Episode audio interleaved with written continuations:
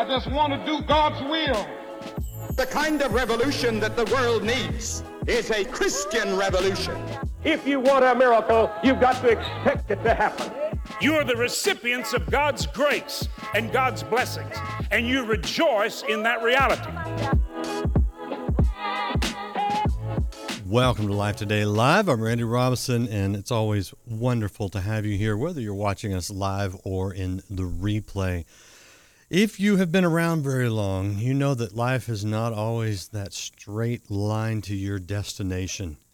Uh, there can be some detours, some curves, a long and winding road, and oftentimes, uh, you know, it's not your fault. Uh, things happen Maybe you're in the wrong place at the wrong time, the victim of a crime, or someone does something to you. Maybe it's a natural disaster, or maybe like today's guest, you get a blood transfusion as a teenager and contract HIV and hepatitis. Totally not fair. Can you make sense of these things? Can these things actually have some meaning in these back and forth parts of our lives? We're going to talk about that today. My guest is Shane Stanford.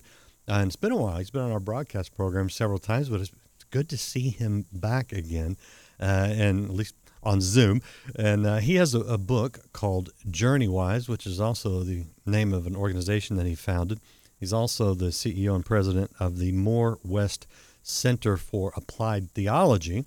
So this is someone who has dedicated his life to, to understanding the, the Word of God, uh, teaching it, um, but yet it, even he has had some uh, some just some stuff that you look at and you go, where is where is God in this? Does this make sense? He's going to talk about that. Shane, great to have you on Zoom here on Life Today Live. Well, thank you. Uh, like you said, I've, I've always loved this program. Been on several times, but uh, uh, very very glad to be back. So I've always thought a lot of the ministry that you guys do. Uh, and I appreciate that. I don't think I was doing television when you were here last. It's been it's been a while, so uh, I, I get a chance. I don't think yeah, it's been almost fifteen years. Yeah, yeah. so well, well, how the last fifteen years been since we've seen you? What's going on in your life? Well, you know, interestingly enough, the last time I was on, I was talking about my memoir that I wrote at the time as a an aging uh, hemophiliac and HIV positive person uh, and it was called A Positive Life. I had just taken over as a senior pastor at a pretty large church in Florida, and I remember your dad saying, you know, you're pretty young to to have a memoir out, and I said, well, you know, given my track record, uh, we thought we should go on and do it. Well, I've I've got 15 more years now to talk about. in that time, in that time, um, I left Florida and went to to a, pastor a church, Christ Church in Memphis, Tennessee and pastored there for over a decade. Uh, saw all three of my grown uh, my children grow up. I now have two married daughters. I have a daughter at the University of Arkansas, and uh, you know, and of course, uh, uh, we just had our first grandchild two weeks ago. So wow. I'm absolutely in heaven. Ah. still dealing with a lot of medical stuff. Have a lot of a lot of issues, but uh, God's been good to us. Well, congratulations on the grandchild. I have one and a second one we just announced yesterday on oh, the wow. way. So I get that, and you know, eh, there is there is a incredible sense of fulfillment in that when you, when you hit that point in life. But there were times where you didn't know if you'd ever see your children get married or your a grandchild, weren't there? There, oh goodness, many times. In fact, when I was when we decided to have children, we didn't think we could have children, and then a, a process came along that we could have children without making my wife or the children at risk and uh, we did that and then did it two more times. And uh, but I, I always bargained with god randy. I mean I, I was saying with god if you'll let me see them get to school you know yeah. please i'll do whatever you need. And then once they got to school if you'll let me see them get through high school. Mm-hmm. and so i was really good at that bargain but uh, ended up having a couple of situations. Uh, had art surgery as a 36 year old a medicine i was taking for my hiv caused a, a, a 99% blockage in the lower anterior descending, which they call the widowmaker, mm. and uh, had to go in for emergency surgery. And they didn't know if they could control the bleeding. And so there were two issues going on. But then the last 10 years, uh, up until three years ago, I struggled with liver failure. And uh, the hepatitis finally kicked in. And uh, we went through 108 weeks of chemotherapy in three different uh, places. And eventually the last one worked. Mm. And uh, it ended up, I had a very rare genome, uh, genotype that uh, really is only found in Europe. I've always thought I was royalty, Randy, but that may prove it. But, um, you know, and so they were able to, to address it from a different angle and they cured the hepatitis. And so I'm cured from hepatitis today. Wow. Wow. So I, you know, as I said in my intro, sometimes things aren't fair. This seems just really unfair. Like you didn't, you didn't do anything to deserve this. I mean, how do you, have you struggled with that idea of, of what, what the heck? Why, why would, why you know, me I, in a, in a, in a sense that's not self pitying either? Well, you know, I, I, struggled with it at first. Uh, I was told when I was 16 and told that I probably had two to three years to live because I'd we knew when I probably had contracted it was about five years earlier, and the time was six to 10 years is what you would live with it at the time. Mm. There were no medicines out for HIV. You would just, you would become immunocompromised and it would full, go into full blown AIDS. And I had what they called full blown AIDS twice, technically, because my T cells fell below 200, mm. which is the strength of your immune system but I'll tell you that those years of living with that secret, you know, not being able to tell my pastor or our church because we didn't know what people would do when they found out I was HIV positive, even our Christian family. Yeah. Um, I, you know, it really caused me to realize the importance of every day. And so I very early on began to focus on the fact that all, none of us are promised tomorrow. The death rate hovers at 100% for just about everybody and uh, and so I really felt like that if I could make the next day matter, mm. that I would be okay. But I'll tell you, Randy, what really changed it, uh, what got me out of the any any inkling of the pity party, was when I started volunteering as a pastor at Duke Hospital uh, for in the infectious disease ICU, and I would actually was holding the hands of people dying of AIDS, mm. and I realized that you know the you know, and I, I can't tell you the number of people who came to know the Lord in those days. And it was always a remark of, we never talked about how they got it. What we talked about is the fact that God could do something amazing in their life and then for eternity they could spend with Him. And mm. so I really got out of that whole conversation and, and I don't really go back into it much with, with a whole lot of folks. I'm curious though, I have, and this is sideways from the book, but if you're dealing with people in, in AIDS in the hospital, you know a lot of them came through homosexual contact with you sure. did not. Uh, did that? What what did that do? Because you know in the church, um, well, I mean, we, we we believe that homosexuality is a sin, and so there's there's maybe some theology that may go along with that, like you got what you deserved, or you know that kind of thing. Did that um, what did that do as far as your compassion for sinners? If, I you know, at first it did have an effect on me. I, am going to be completely honest. I, I, I, thought about that. I grew up a, uh, you know, really faithful Baptist boy. I ended up mm-hmm. becoming a Methodist preacher, but um, but very evangelical and and very much living into that. In fact, the church I pastored in Memphis uh, just disaffiliated and went to be part of the new Global, Global Methodist Church over over those issues. Mm-hmm. But um, and the thing is, is, and I worked them through the last four years of my time there through that process. I will tell you though, what happened is once you are there with someone who's gone blind, who's gone deaf, who is in absolute agony, there's no pain medicine that can cause them to feel better. You realize that there's two things that no one should have to do alone, and that's no one should have to pray alone if they need to pray with somebody, and no one should have to die alone. Mm-hmm. And so I got to the point where death was so overwhelming and it was so palpable because I was, I thought I was watching and still maybe watching, had watched what I will go through one day. Mm. And so I walked away from there going, you know, I'm just going to be the love of Jesus to them. That's all I can do. And so pretty quickly, all of those ideological conversations kind of ran out of me. And I, I've told people before, you know, in seminary and theology school, if you you really should not graduate from theology school unless you do a clinical pastoral education. Mm. And I'm not just talking about AIDS. I'm talking about dealing with people who lose children or people who have cancer or people who go through any type of physical struggle.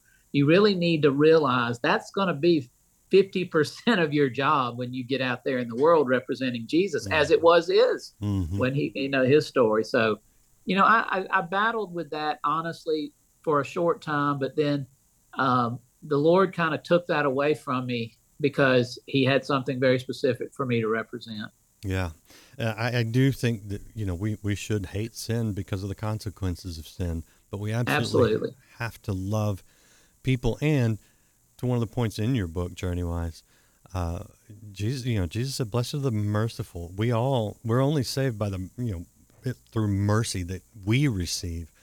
Uh, wh- what have you learned about the importance and significance of not just receiving God's mercy, but extending that mercy to others?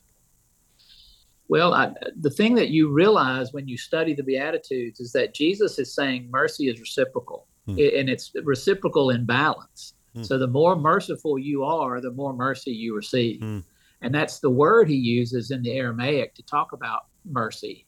And it's a it's an interesting concept because I think of you know full atonement, full grace, full mercy, but I don't think that's I don't think he's talking about eternity as much as he's talking about the mercy you receive as you live. Mm. And he's not just talking about the mercy from God. He's talking about the mercy you get from when you make mistakes with other people Mm. and in other circumstances. And a lot of that mercy does have to do with the more you it's it's like a seed. The more you plant it, the more you will harvest. Hmm. But the less you plant, the less you harvest. That's interesting. It was Aramaic and not Hebrew in that case, or um, Greek in that Well, case. it, it was Greek. It's definitely Greek, but Greek. you know, we, we're thinking Jesus is talking in the Aramaic, and usually that the dialect he would have used in the Aramaic had such strong Hebrew tendencies. So Ah. you can't you can't take the red letter words, as I've been taught so many times over the years, without thinking through the Hebrew, the Aramaic, and the Greek, as you know. And, yeah. But I think a lot of people today think Jesus, you know, spoke in King James, and they don't realize that, you know, there's something to the language and to the word study. there really is, and and I, I think I mean because I've been I've been I've struggled with that, you know, the language, linguistic things, and the contextual things, but I, that's why we have the Holy Spirit to guide us into all Yes. knowledge. Um, I, I- you you have had to, even as a theologian, um, one who studies, and, and I absolutely believe. I mean, you know, in the in the Jewish culture, uh, what, what did what did Rabbi Sobel tell me? He's, he said something along the lines that the greatest form of worship is study uh, in the Jewish culture, and I thought that that is very interesting. So I believe in study, but at the same time, uh, we have to have that that teacher to to guide us. And I'm, I'm guessing that for you, it's not just been the theology; it's the it's the application of it, like you talk about getting out in the real world. Well, I, I had a, uh, I've had a wonderful mentor my, my the last 15 years of ministry, a man by the name of Maxie Dunnam, who is pretty legendary in the Methodist world, and um, and, and he actually worked next door in the office. He was my senior pastor emeritus, and I'll tell you that that that relationship was so important. But he told me something the first day that we started working together. He said everyone should have a teacher and everyone should have a student. And he called, he said because you know Paul had Barnabas, but but Timothy had Paul, and so every part of our life, eh, for the existence of the journey, you should not stop learning, but you should also be prepared to start teaching. It's interesting. And that really made a difference to me because that made it meant I want to be clear on the things that I say I believe, because I don't want to just say this is what I believe, but I want to be able to say why I believe what Yeah. I believe yeah. and and and I've got uh, a young man that since he was uh, the youth uh, preacher, uh, he was 16, did the youth sermon at our church. He's now pastor at a church in Nashville and was my intern every year as a high school or a college student, a seminary student. We finally brought him on staff, and um, you know, and I've watched that relationship, and that's meant so much to me. You know, I think most of us think, oh, well, he's a pastor. Of course, he should do that. I, I really think that that's important for every believer. There should be some, we should always be learning uh, and willing to learn, but we also need to be pouring out into others. So, in, interesting. All right. Actually, where where the Hebrew principle is is you start that with in your home. Yeah. You know that Yeah. you start that with your children. You know Yeah. that um, you're listening and at the same time you're teaching. yeah. And um, and and I think that's I think you're exactly right, Randy. Yeah, yeah. All right, I want to talk more about the JourneyWise, the book, uh, which is available now if you want to follow up and get this great resource. Um, because you're, you're focusing on the Beatitudes, and you know, if you've been in the church for any period of time, you've heard dozen sermons on the Beatitudes, but there's so much depth there.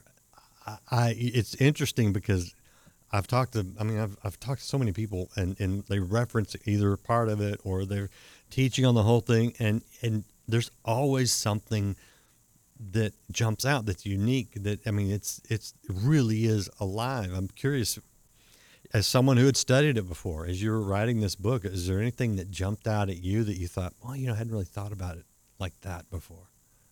I think the first thing that hit me was the fact that there are actually seven Beatitudes, and there's an eighth Beatitude that is a reaction to the first seven.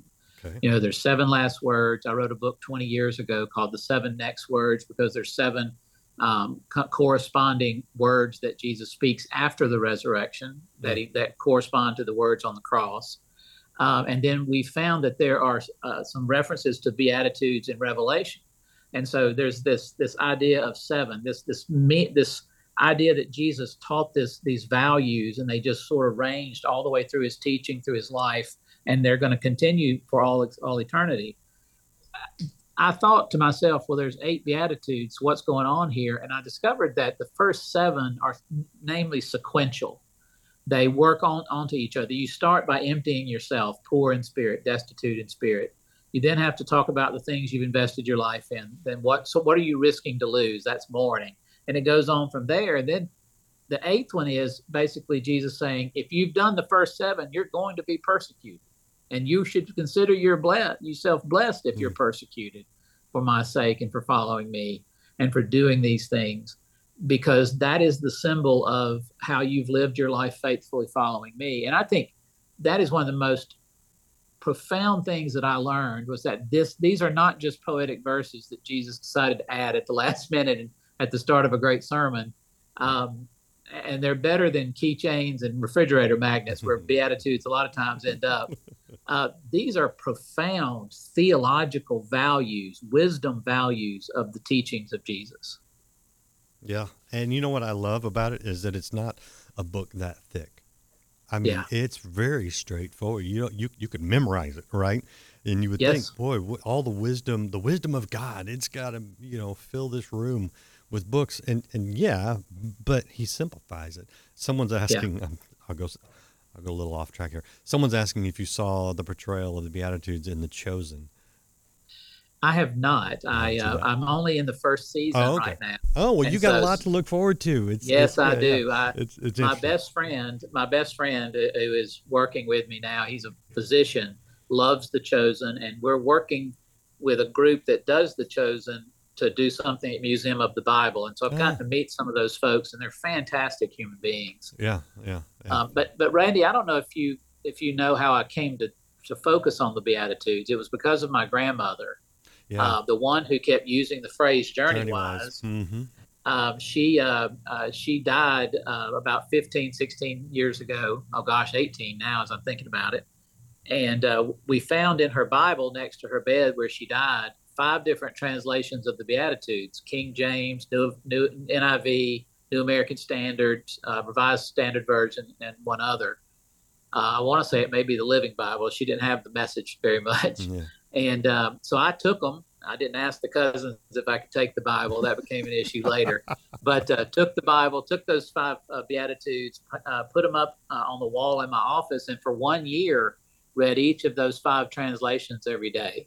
Hmm. And and really, God began to sow in me the, what you just said about them. These are more than just you know p- you know pithy sayings, poetic verses sitting over to the side that you can just say and move on. You can't move on from the Beatitudes easily because each one of them says something very profound. Yeah. And, and it hits you. I, I think it, you can also go back to it. In other words, as you know, you know, the things you've been through in your life, I'm sure they read differently at different times in your life. Not because they changed, but because we're on that journey yep. and, and we're just at different points, but the, it's nice to have that foundation of wisdom that is true no matter where you're at in your journey. You know, the, the first one is the one that seems to come up the most for me. Uh, Blessed are the poor in spirit. And uh, I've heard a lot of people preach on this one. And interestingly enough, the word that Jesus uses for poor is not the kind of poor that I have been with three children and two in college and all of that. Right. It's a destitute poor. You have absolutely nothing. Blessed are the person who is person who is, has absolutely nothing in their spirit, yeah. because he means then that gives space for God to fill up every corner of it. And he's saying you have to start there. The others are not doable unless you allow God to fill up as much space as possible in your life. Mm. And I tend to revisit that one because I tend to be pretty, I, I, love to tell God and give him advice on things he should be doing. And God is always telling me, Shane, I think I've got this. But emptying myself enough out of self interest and self guidance uh, to trust his word to fill me up, that, that's one I revisit almost every day. Yeah, and that that's interesting. Um, about six weeks ago, I was in Burundi, which is, the, along with South Sudan, the, the poorest country, one of the poorest countries in the world. Uh, we went to the poorest parts, and that's you know what economists call abject poverty, and sure. you realize, oh yeah, there's a difference between the poor in America and the poor in some of these uh, you know undeveloped countries. I mean, literally, you know, nothing. Maybe a, a a mud hut to live in, and but the, you know the water is whatever they can find, and it's awful, and the food is scant. There there is a a, a poverty that is a whole different level, and on a spiritual level, I, that sometimes, and I think this is what the scripture is pointing to. Um, we we have to be so empty of ourselves before we can really experience the fullness that God wants to give us. And, and I think the blessing is for they shall be filled, you know, uh, and, and yes. then it's good. It's a beautiful thing. Um, and I think I think it's the struggle that we deal with, Randy, with materialism. Yeah, you know, in, no in terms of the material world, you know, the more we have things that we're focused on that are become gods in our life, the less God is able to show us. And and I do think that um, that I think God does have a predisposition for the poor. I think that's clear in the New Testament and Old Testament. But I don't think that, I think that he's talking everyone, no matter what you have or don't have, needs to become destitute in spirit. Well, and it gets down to self. It gets down to self reliance. Uh, you know, it does. If I've got everything I need, I'm comfortable, and I don't rely yep. on God as well. John, uh, Joni Eareckson Tada said that mm. she feels like she's blessed in her inability to even take care of herself, you know, in any capacity because she's reminded every day how much she needs God. And she actually says that, that she's in a better place than most of us because we don't, we're not always so aware that we need God every single day. Without Him, we can do nothing. Uh, and I have felt that same way a lot. I bet you have. Life. I bet you yeah. have. So here's here's a question because you write in your book that uh, every you know broken winding road leads back to Jesus. And I know for a lot of people, if they're on a broken, winding road, they don't feel that way. What do you mean by that? Well, what I mean by that is it like proximity. I think the word that you need to really get in your head there is proximity because Jesus tells us if we go down great roads, he's there. If we go down not so great roads, we, we all we have to do is look up and he's there. And the reason, the common denominator, and regardless of whatever road we go, is the fact that Jesus is there from the beginning through the end. He mm. he's not the one who's having trouble connecting. It's always us. And I tell people all the time that proximity is not just about distance, it's about awareness. And God's not far from you. Uh, you're not far from God in terms of God's presence in your life, but you are far from God awareness wise. Mm-hmm. And being able to receive that and to live in that and to trust in that. And I've discovered that you know every time I rejoice, I feel the power the power of the Holy Spirit there to celebrate with me. When I am at my weakest, guess what? I feel the power of the Holy Spirit there to, to be with me. And I think it's about becoming aware of that proximity. Uh, does, is gratitude a key component in that? Absolutely. I think thankfulness is one of the key prayers that Paul talks about, Peter, and just about every other person through the Bible. I think gratefulness is the overflow from the awareness. Yeah. The more you're aware, the more grateful you are. Yep. Yeah. And, and, and I think maybe that could be a good uh, sort of barometer, a test. If, if you're, if yes. if you don't feel grateful, even in the twists and turns and the, the pain and the suffering, if you don't see the things to be grateful for, I think you've maybe lost sight of the fact that God is with us. Emmanuel, God with us. When Jesus left, he sent the Holy Spirit because it, it would be better, and that has to do with presence. Uh, Yes. So, yeah, but good reminder. Totally agree. Good reminder. Totally agree. Yeah, well, all right. This is a, a great conversation. If people want to follow up, you can go to shanestanford.com. Uh, looks just like that. Got his beautiful grandfatherly face on it now. And, Thank you so uh, much. And then, of course, the book is called JourneyWise, uh, as well as the ministry. Um, I appreciate the the conversation, the openness. Is there anything you want to add before I let you go? I just hope people know how much God loves them, Mhm. no matter whether they know it or not. Uh, we Wesleyans believe in something called prevenient grace. And so, even for those who've not had their eyes open, God's there working in their life, we believe, and loving them. And I just would hate for anyone to go through life and deal with anything like I've dealt with and not know Jesus. I don't know how they do it. Mhm. So, I encourage them. Yeah. Boy, that's good. I appreciate that. Thanks. Good to see you again, man. Thank you. You too, Randy. appreciate you being on and appreciate all of you guys right. watching. If you want to encourage somebody, that's what that shares button for.